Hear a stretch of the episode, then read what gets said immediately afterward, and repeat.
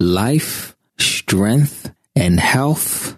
Morning Motivation, Episode 12 Thoughts.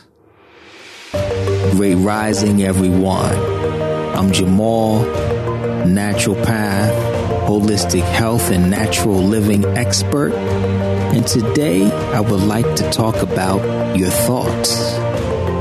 What are you thinking about? I want you to take a moment and let me know. Or at least let yourself know, right? But what were you thinking about right before you started listening?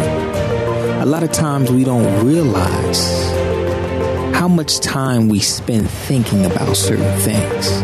They say that if you would like to know what a person is thinking, simply look at their life.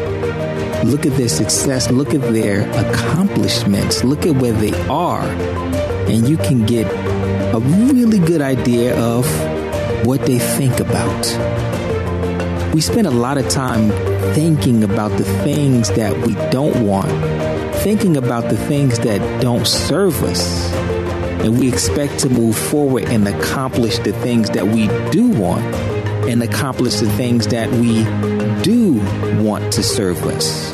We have to look at this energy distribution when it comes to our thinking because energy goes where your thoughts flow. So it's really important that if we want positive things, we have to put our mind on positive things.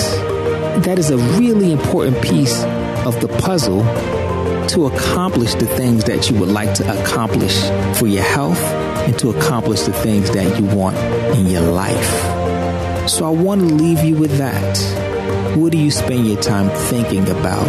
And spend more time thinking about the things that you want to accomplish. And I want you to use that energy to manifest and create an incredible day. For more health support, you can go to lifestrengthandhealth.com. Peace and blessings.